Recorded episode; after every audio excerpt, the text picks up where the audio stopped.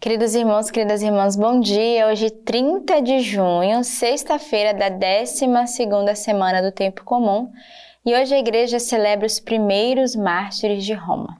Olha só, os primeiros que deram a vida. Então, peçamos a intercessão desses mártires de Roma, que deram a sua vida pelo Senhor para testemunhar a vossa fé, e nós somos chamados também a testemunhar a nossa fé.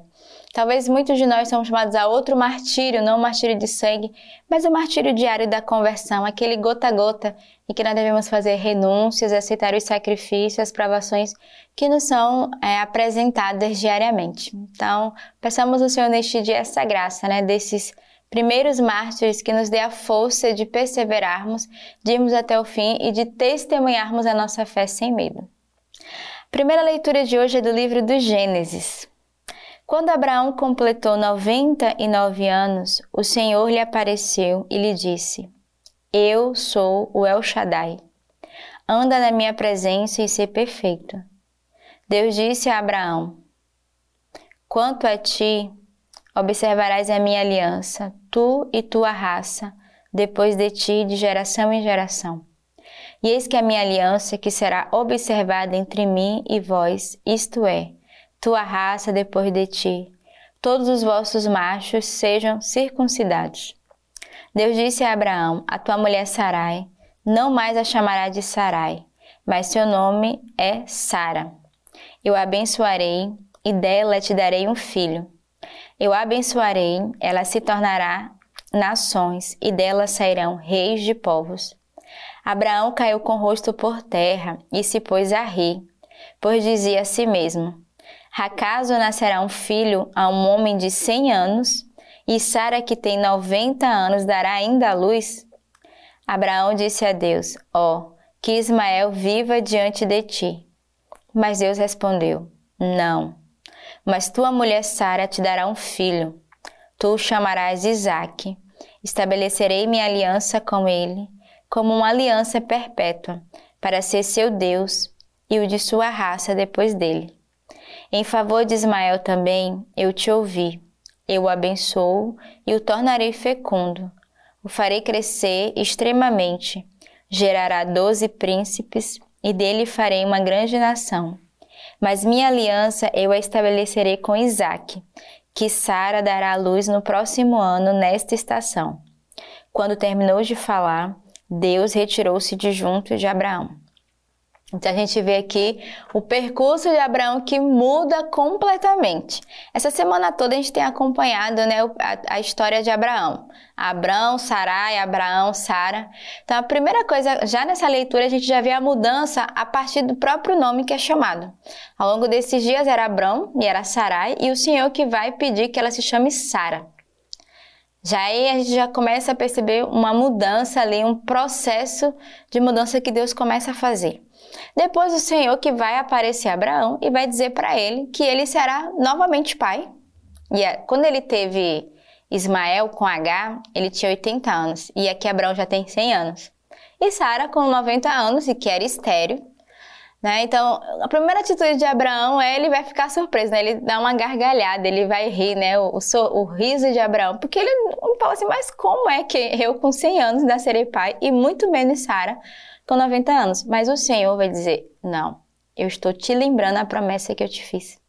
E aqui a gente vê a eleição de Deus na promessa que se cumpre também nos filhos, porque mesmo se ele deu Ismael, e o Senhor disse que ia continuar com a sua promessa, que daria uma grande nação a ele, onde ele vai gerar 12 príncipes, mas a promessa do Senhor era no filho de Sara, que vai nascer, que é Isaac.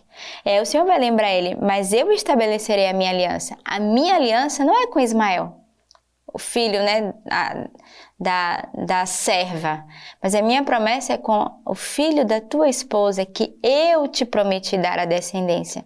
Eu que prometi a Abraão que a posteridade dele seria fecunda. Então o Senhor vai lembrar aqui novamente, e aqui Abraão que é surpreendido por Deus. Na sua infinita misericórdia e na sua fidelidade, porque Deus ele é fiel. Quando o Senhor nos promete, ele cumpre no tempo dele. Porque qual foi o desespero de Sara? A gente viu ontem na leitura. é que eles não tiveram tempo de maturar e de acreditar na promessa. Houve ali, podemos dizer, uma precipitação, né? Onde ela vai dar a serva, Abraão com medo de que não continuasse ali a posteridade, né? A fecundidade da família. Mas o Senhor, no seu tempo, e aqui foi 10 anos depois, vai de fato cumprir a sua promessa com Abraão e com Sara, sua esposa, dando seu filho Isaac. Então a leitura de hoje é uma reflexão para nós. Devemos nos abandonar. Nos abandonarmos na promessa de Deus, Ele é fiel no tempo de Deus. O tempo de Deus não é o nosso tempo. Nós devemos aceitar com o coração confiante. O salmo de hoje é o Salmo 127.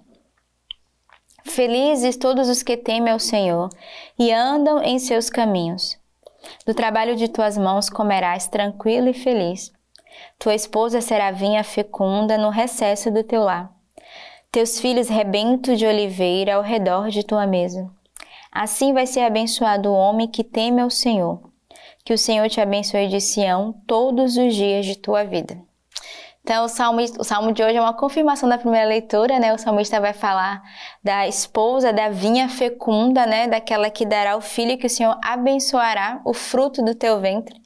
E aí o salmista vai dizer, devemos ser felizes porque devemos confiar, né, na promessa do Senhor, confiar na graça que o Senhor faz. E aí ele vai lembrar, né, tua esposa será uma vinha fecunda, teus filhos rebento de oliveira. Assim será abençoado o homem que teme ao Senhor.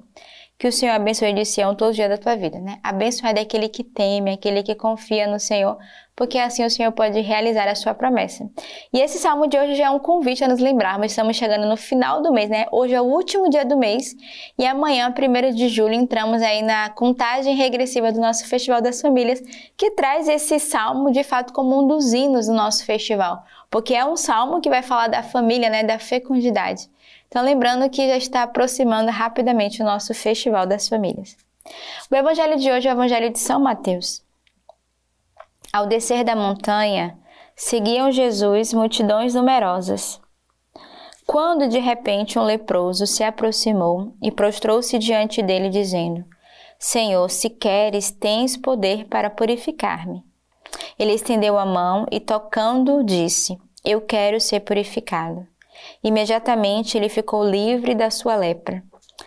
Jesus lhe disse, Cuidado, não digas nada a ninguém, mas vai mostrar-te ao sacerdote e apresenta a oferenda prescrita por Moisés, para que lhe sirva de prova.